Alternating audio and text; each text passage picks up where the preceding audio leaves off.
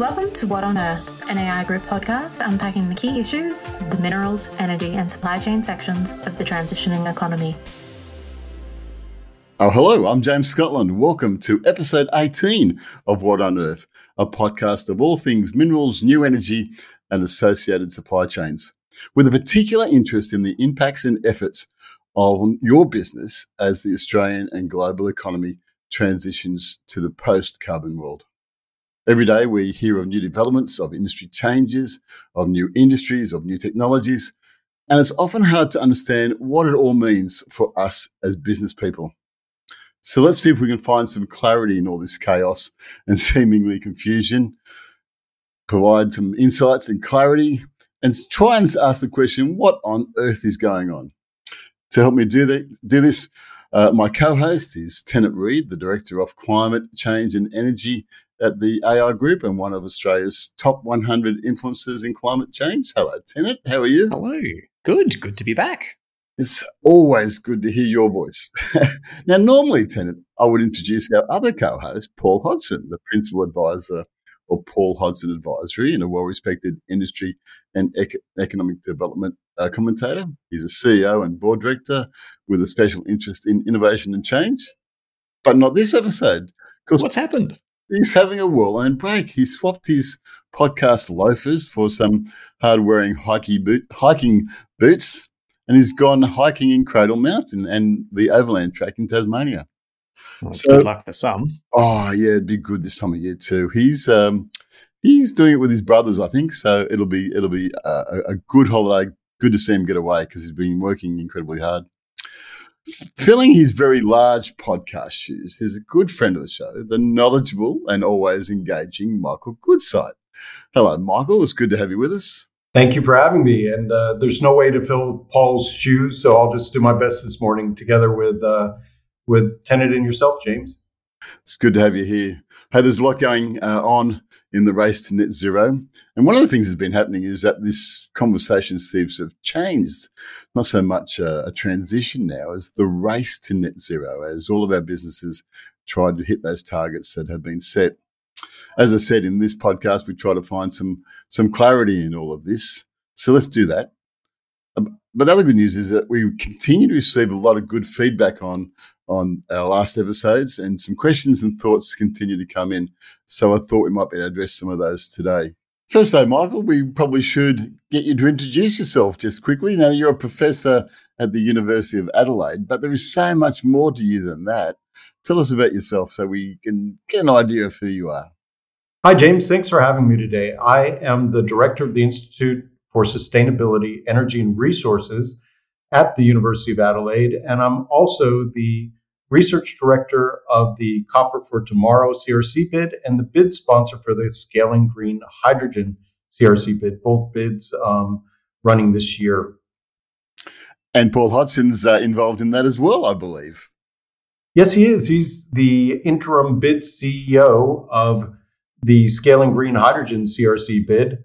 Um, but uh, I I hope that while he's out hiking, he's just able to focus on the amazing nature of uh, Tasmania, I guess, right? Um, you need some time off. Good on you, Paul. Well, this would be good to have you on the show because we've got a policy wonk in Tennant, a um, uh, an academic and a researcher in uh, in Michael, and uh, I'll try and be Paul and be the business uh, the business person uh, in the conversation. Uh, there's been a lot happening. Welcome, and so good to have you and to get your insights. Um, we get a lot of questions about sustainability and about critical minerals and uh, uh, green hydrogen. So it'll be good to hear what you have to say. Uh, but first off, let's catch up as we always do. Tennant, I think you've been um, eyeballs deep in the recent federal budget and what the, and what the takeaways are regarding energy and environment. Have you got any any framing thoughts? Yeah, I think like there's always a lot going on in a federal budget, but in this regard, I would highlight three things in that budget that I, I, think are a big deal for this context. So, two of them are election promises, and one of them is an unfortunate interaction with what people have taken as an election promise. The federal government has tipped uh, $20 billion of finance and funding into accelerating the uh, rollout of the green energy transition uh, through the rewiring the nation policy, uh, which is largely going to be a financial vehicle administered by the Clean Energy Finance Corporation. And it's already announced some key early investments and projects to make the Marinus link happen, uh, the uh, expanded connector between Victoria and Tasmania to unlock mainland access to pumped hydro projects, also to be accelerated through this fund. Uh, the Victoria New South Wales Interconnector West transmission line, which will share energy between those two states and South Australia and unlock a lot of renewables development. And at finance for Victorian renewable energy zones, including offshore wind. So that was a big one, big dollars, uh, substantial impact, although those projects also are going to need to navigate the regulatory process and achieve sufficient social license. People don't like big transmission lines generally near them. And uh, so it's not, you know, th- these financial hurdles are very important to have overcome. There's more needed to get those projects actually done. Uh, the second thing is uh, the National Reconstruction Fund is the second item, which is $15 billion of federal finance and funding for a whole range of aspects of economic development and industry development around the country, including $3 billion earmarked for uh, the decarbonisation of uh, heavy industry and um, critical sectors. But also, there's uh, there's billions in there for uh, accelerating the development of onshore mineral processing, uh, and I think uh, this policy is going to be the vehicle through which the the government tries to achieve its industry development goals. There's a lot of operational detail left to be finalised, but it's expected to work very, very similarly to the Clean Energy Finance Corporation and you know that's been a, a, a successful body, a well-run body. It's it's got a lot of respect. If this new one can operate like that, then uh, it's got decent prospects of of making a good difference. Then the third thing, third thing, the third thing is that the budget recognizes that energy prices are going to be really bad over the next few years. They're going to be very high, and uh, that uh, while it's not caused by government policy. It's ultimately about the war in Ukraine and the impacts on global energy markets. Um, that is going to be a big deal for this government. Uh, people and businesses are going to be seeing substantial increases in their electricity and gas costs, and the government needs to work out what it can and will do about it. And they haven't worked that out yet, uh, but the, the the time is uh, is short to get a strategy together.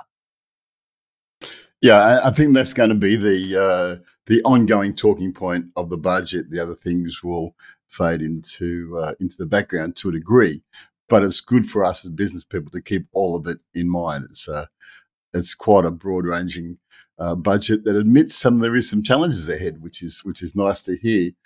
Uh, Michael, I heard in the first two uh, a lot of renewable energy projects, and in the second one, um, uh, minerals processing onshore. Have you got any thoughts about how that's going? Are we ready for it? I guess as an academic, are we ready for those uh, type of improvements in the Australian transition?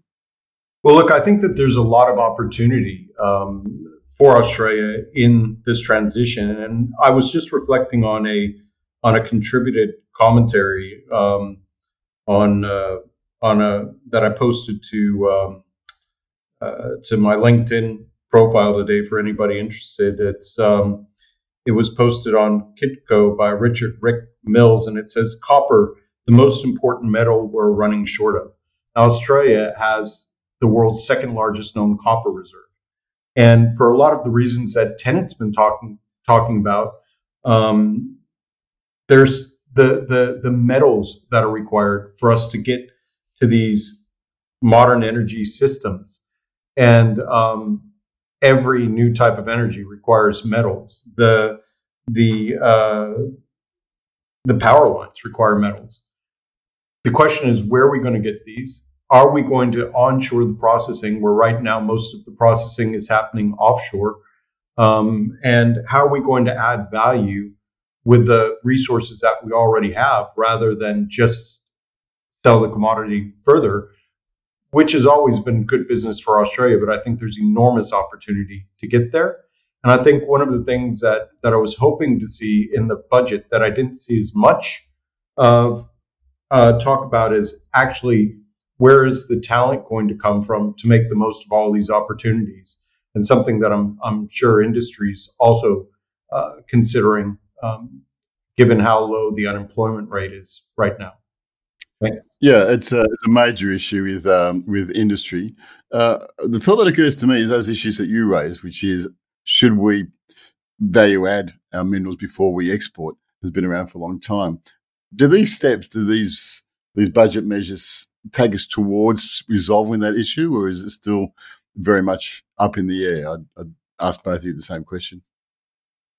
I think that uh, having large uh, amounts of uh, affordable finance available can't hurt, uh, but there are a lot of complications to to building up that um, that local capacity and capability, um, including the fact that uh, for for many minerals, uh, China has been a terrific place to do the processing. Um, these are um, often activities that, at least as conventionally practiced, can be quite uh, environmentally uh, intensive or, or, or, have have serious local environmental impacts. Um, they are also just uh, often difficult things to do well, and China has been a place that is both willing to accept and manage the environmental impacts. And I um, give them credit; they've they've been very good at just uh, doing the processing. Uh, they've been a, a great place to operate. So, in a world that is increasingly cautious about complete reliance on supply chain components that run through China, uh, there is an opportunity for others, but it, I don't know that it's going to be a, a, completely straightforward opportunity to take up. Even though, like we are, we are so blessed with the underlying resources. I think we've got a chance, but success is far from guaranteed.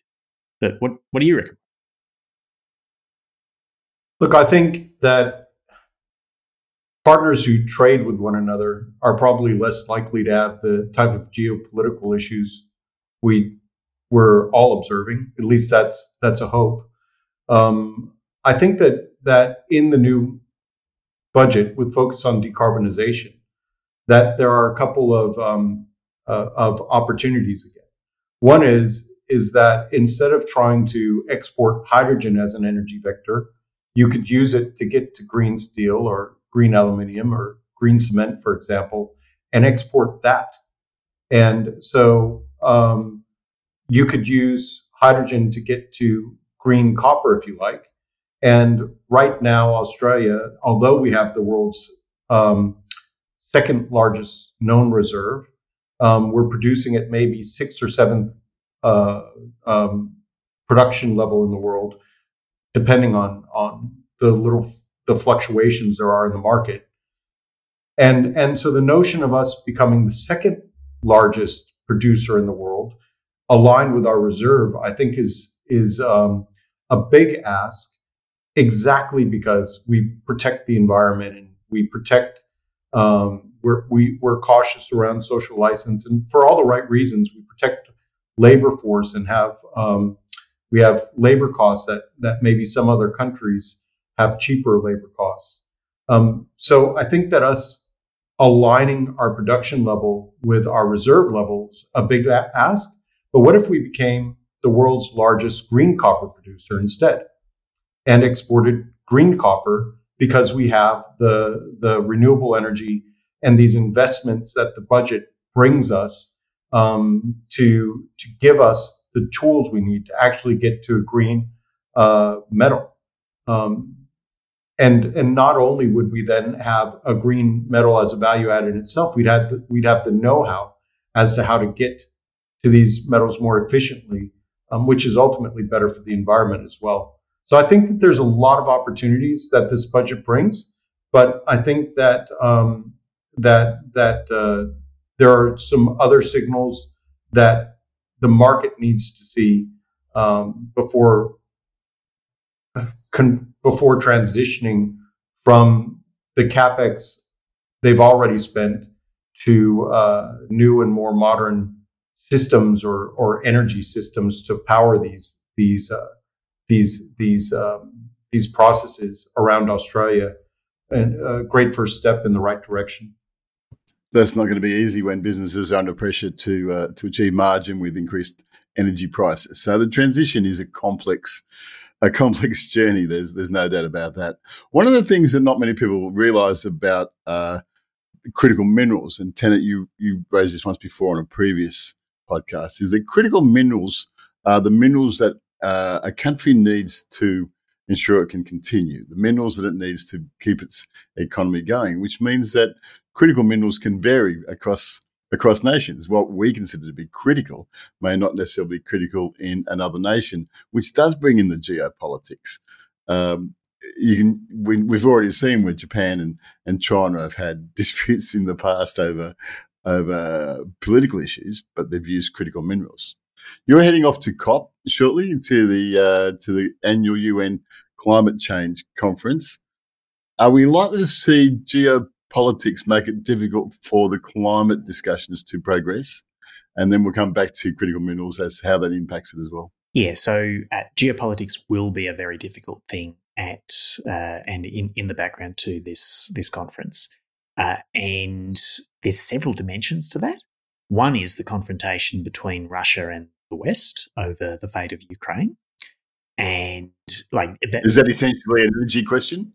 Uh, so the the energy side of it, uh, the energy impacts uh, will will be a big deal, but also the UN process uh, at these conferences requires that outcomes be adopted by consensus. And so, any time there is a major dispute between large parties, uh, particularly large parties, but not even small ones actually can block consensus potentially. Uh, it makes life difficult. And uh, at uh, the conference in Katowice, Poland in 2018, uh, the adoption of the outcome was held up for several hours uh, because uh, one party, Turkey, was was trying to get a change to uh, its status under the Kyoto Protocol. Uh, about uh, ten years ago, there was an infamous instance where the the Russian delegation was objecting to the adoption of the the final outcome and the, the conference uh, chair, the president of the COP, just pretended not to see them objecting, just studiously looked in the other direction and gavelled the outcome through. That's a that's a diplomatic uh, rarity, and uh, I think there'll need to be some fancy footwork to ensure some alignment between the Russians and, and the Ukrainians. Like they will both have to agree to the outcome. Also, we've got tensions at a at a higher level than in any recent uh, years between the United States and China. A joint statement between the US and China uh, at uh, COP26 in Glasgow was an important part of uh, getting a, a, a more positive atmosphere at that conference and a sense that things were going to, to move. And I don't know that we're going to see comparable positivity this time. Uh, regular climate policy meetings between those nations were suspended earlier this year over the uh, Taiwan visit uh, by the uh, Speaker of the US House of Representatives. Uh, so that stuff is difficult. And then, of course, we've got the stuff that is uh, more specific to climate change. And so the, the um, dissatisfaction by develop, developing and emerging economies with the failure of developed economies to fully meet the commitments to climate finance that they have made several times uh, over the years. Uh, developed countries have provided a significant uh, wedge of finance and investment, primarily for mitigation or reduction of emissions, but also some for adaptation. Uh, but they haven't fully lived up to what they said they would do. And there's a bunch of debates uh, where this will come to the fore um, at Sharm el Sheikh. Uh, and then finally, you've got disagreements between uh, developing and emerging economies over ambition, how ambitious to be in uh, fighting climate change. You had arguments at the G20 meeting a, a couple of months ago from China and India that the 1.5 degree goal is impractical and we should focus more on the goal of keeping climate change below 2 degrees. That's not a view that small island developing states, which will be the first to go under in a warming world, uh, that they will share. So uh, this this COP is shaping up to be very complex, very messy. It's a working COP, not a milestone COP. Uh, it's meant to move the ball forward, not to uh, kick a definitive goal. Um, but I think it's going to be pretty scratchy. You know, I think that the challenge that's set is a worthy challenge. But I think that again, just getting back to um, what I what I understand about copper, and these aren't numbers coming from the mining sector. These are numbers coming from the International Energy Agency, looking at current mix and reserves of of uh, different critical minerals around the world. But to meet the net zero goals, um, different reports, and I think they're credible, have have reported that to get to all the new green and renewable energy systems we want to get to for us to meet the net zero goals and the targets associated with that you talked about, Tennant, we will need to mine more copper between now and 2050 when those goals happen than we've mined in the history of humankind. That's a large amount of copper. And we'll also need to process that copper and get it to market and value add it. And we have to do it in a manner where we're not actually hurting the environment more, um, but adopting newer practices to um, protect our environment as we as we get there. And that's just copper. We haven't even started talking about the other metals required for uh, batteries and and um, and uh, uh, the the whole suite of critical minerals. Um, it's a challenge for every single one of them, and uh, it's an it's especially a challenge where most mines and most places where you protect the environment when you're when you're uh, exploring and developing a mine, there's a lot of diligence around um, how to do it best so that you're impacting the environment the least. And that takes, on global average, then from discovery of a metal to um, active mining, if you like, about 15 or 16 years. So, how will even discovering a, a major mine today help us get to those goals that we need tomorrow? Um, and it, do you know the answers are? are? Are we getting any closer to getting answers, or are we still just framing the challenge? Well, I think I think the the the danger is this type of of um, talk around sovereign capability, which really means we do more and other countries do less. And I think that a diverse market is good, but if you look at copper processing, um, China is nearly processing about half the amount of copper in the whole world. So, you know, in my mind, we have to ask ourselves, um, how do we get to the end state for the benefit of everybody um, without generating more issues than we're trying to solve? And um, what is it we should develop in this country in Australia? Where are the lead market advantages and where can we enjoy a competitive advantage for the sake of business? Because with, with successful businesses, we'll become a successful society. They're kind of the cornerstone of, of, of our prosperity.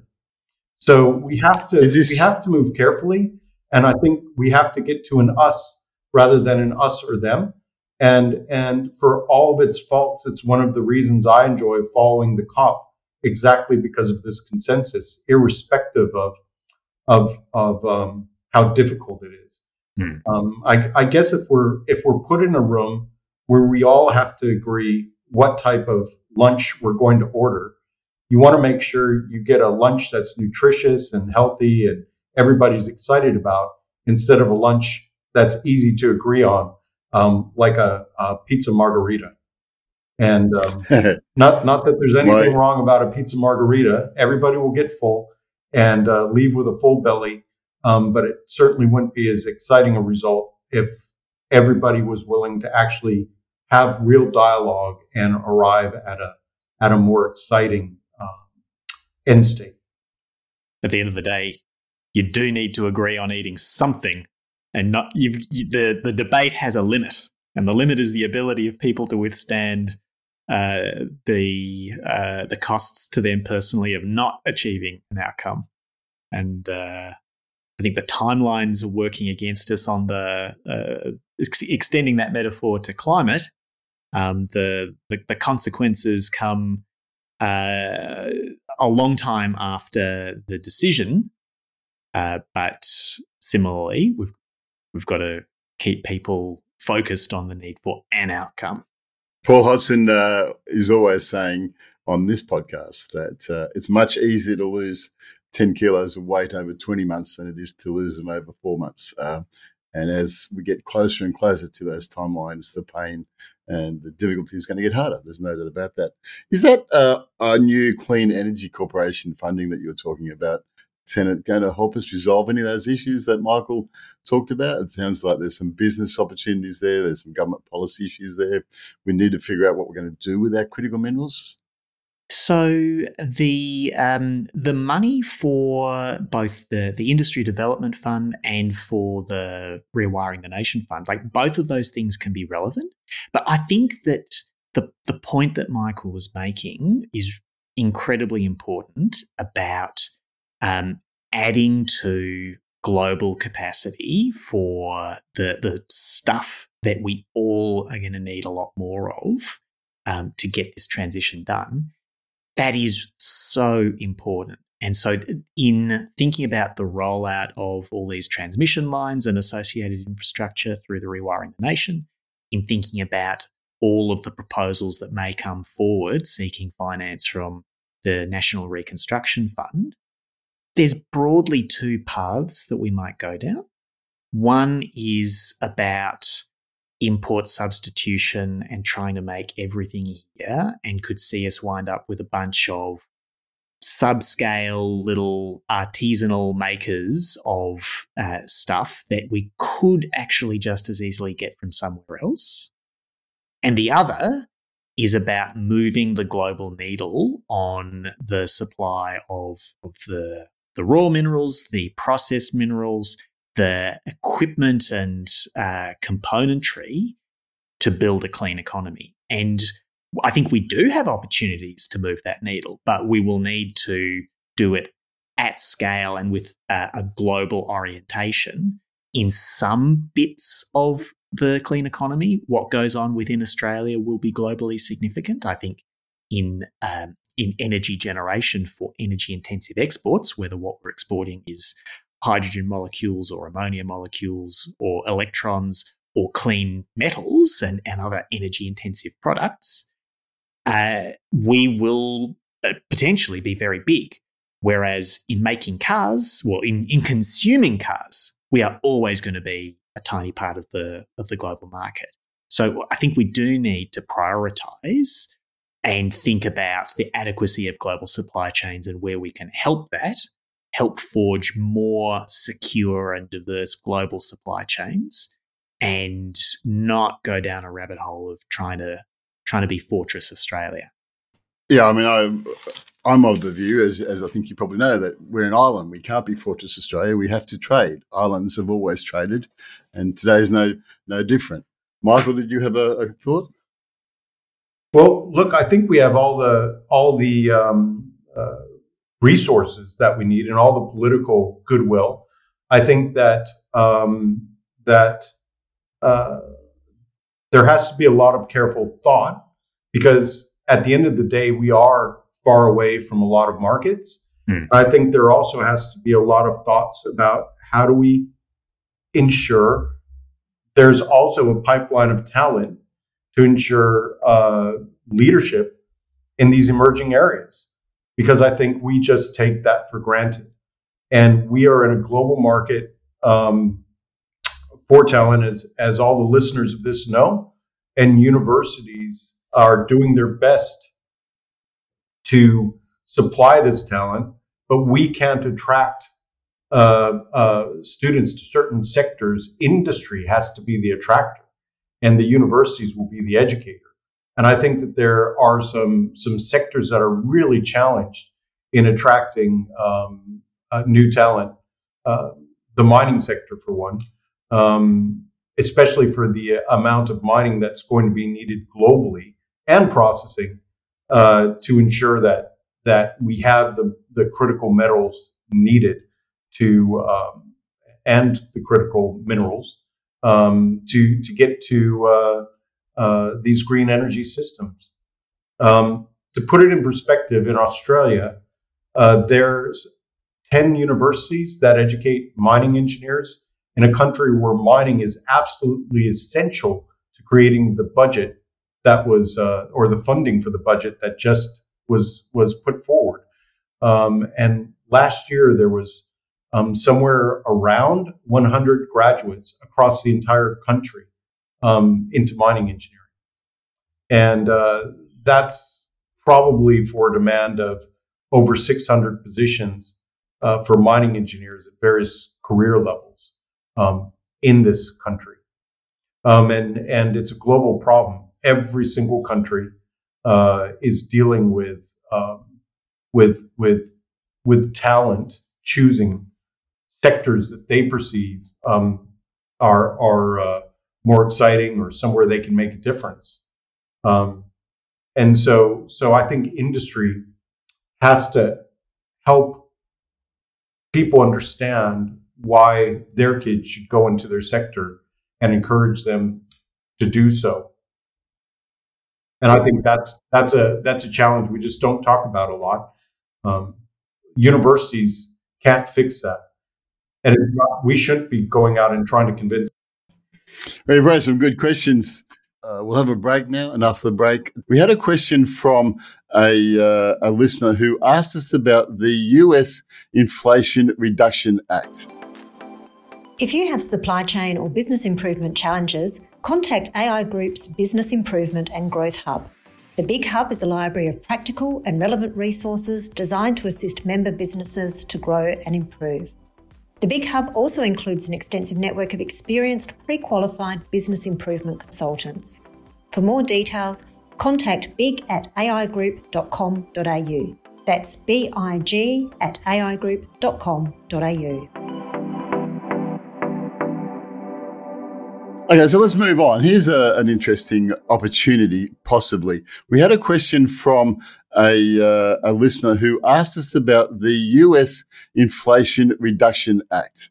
Uh, for those who don't know, the Biden uh, administration passed a, a, multifaceted act. And part of that says that uh, the US manufacturing uh, industry will receive tax credits or encouragement to use 80% internal internally uh, sourced resources in their electric vehicles. Uh, uh, it will start off at 40%, increase to 80%. Uh, but that is almost impossible to achieve. So there was a caveat in it that said if it couldn't be achieved within America, it could be achieved from company countries where they have a FTA, um, a um, a free trade agreement. Now, interesting, the United States do not have a free trade agreement with many countries. They have it with the US, uh, they have it with Canada, with Mexico, and they have it with Australia. They don't have it with Britain, the EU, New Zealand, or with Japan.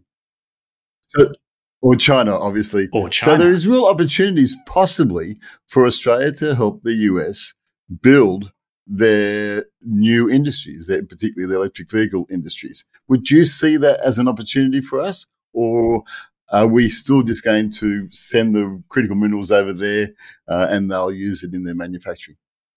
So the the US IRA. Uh, it is it is weird to be uh, talking about this as the IRA, but it's this bit of legislation is a very big deal Uh, it involves hundreds of billions of US dollars of tax credits for various forms of clean energy and low and zero emissions technology over the coming decade. And the electric vehicle subsidies, as you say, are contingent on uh, levels, the, the, the, derivation of the content uh, of the batteries and the, so really the, the, the lithium involved and the rare earths involved. Uh, and that does create opportunities potentially for Australia. It possibly creates two kinds of opportunity, actually. So, one is to uh, be a part of the activity unleashed by the IRA and to be a supplier either of the, the raw materials or of processed materials. The other is, and this is not really what the, the framers of that legislation had in mind, uh, that uh, China, which is a very significant supplier of a lot of uh, what we're talking about, um, the processed materials, the componentry and equipment, finished vehicles, uh, will find it very uh, much harder to compete in the US market for some of those products. And there will be some some cheap Chinese supply looking around global markets for some place to sell. And like Australia has a bit of a fork in the road choice on do we um, seek uh, a a lower cost, but but maybe insecure um, solution to some of our um, transition issues as a buyer of stuff, um, or or do we resist that temptation? This is playing out in a very real way in the hydrogen sector, where there are some um, hydrogen electrolysis um, entrants who like their plan is to be cost competitive faster by getting the cheapest electrolyzers they can, which they believe will come from China. And there's others that are trying to make their value proposition they're going to make the electrolyzers here. Uh, and who's who's going to come out on top? I think is not going to be a matter of compare, you know, one cost number to another cost number. It's going to have judgments private and public judgments about supply chain resilience, about national security, about uh, vulnerability to geopolitics. And I, I don't envy the people making those decisions. Those are those are some tricky ones. But Michael, what do you reckon?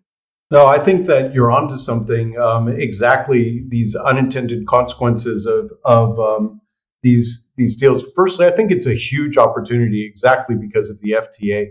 Um, and I think that there are unexplored areas of the value chain where Australia could make a real difference. For example, in the circular economy of mm. these systems, um, Australia has the expertise and capability to actually do um, recycling of some of these components um, and get to a, a, place where we can efficiently recycle batteries and the materials in them or um, or, or use them for some sort of positive uh, purpose. We also have tons of experience in even running major uh, uh, battery parks. So all along the value chain and further up the value chain, um, I think that there are huge opportunities with Australia. That there's easy wins and first mover capabilities across the U.S. to Australia, where this type of um, announcement in the USA will enable investment um, between the two countries. And I think that as as um, as you pointed out, Tennant, that that it's not going to be a simple decision to say, okay, well, um, is there a short game, a long game, and and what's really best for industry um, here in the long term? Um, and and I'm super excited to follow where industry itself feels um, those those major wins are. And and I don't have a a crystal ball. It's such a dynamic situation and so many factors, as you pointed out, um, that it's to me, I think that um, it's it's going to be uh, hard to get it wrong, but it's going to be challenging to do it really well. There's one extra thing to to note about the US IRA, which is that this was a party line piece of legislation uh, that was passed the US Congress and was signed into law by the Democratic Party. Uh, Democratic Party is, at the time we record, we're, we're, we're before the US midterms, but party of the president usually goes backwards at midterms, uh, particularly when the economic situation is not great. Chances are that one or both houses of uh, Congress will change hands uh, at that election. Um, but that probably does not mean that uh, in the near term anything is going to change around this uh, major set of legislation. Uh, it's not going to be reversed. Uh, I, I, think it's going to remain a big deal. And really, almost regardless of what happens at the next round of elections uh, in 2024, uh, I think the, the thrust of, of US policy in this regard is, is probably going to be pretty similar.